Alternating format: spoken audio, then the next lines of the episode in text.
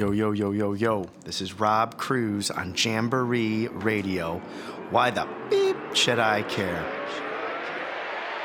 I don't see a lot of kids playing pickup sports or basketball or football in certain communities in Chicago. And I know it's dangerous and it's it's, it's hard to do outside, but it kind of led me to start thinking, you know, what's the impact that sports has on an inner city youth?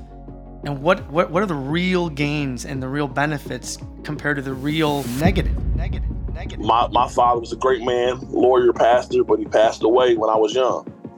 You know what I mean? Suddenly. So it was like, you know, football became my guidance. It was my getaway. My getaway, my getaway. My son is thirteen years old.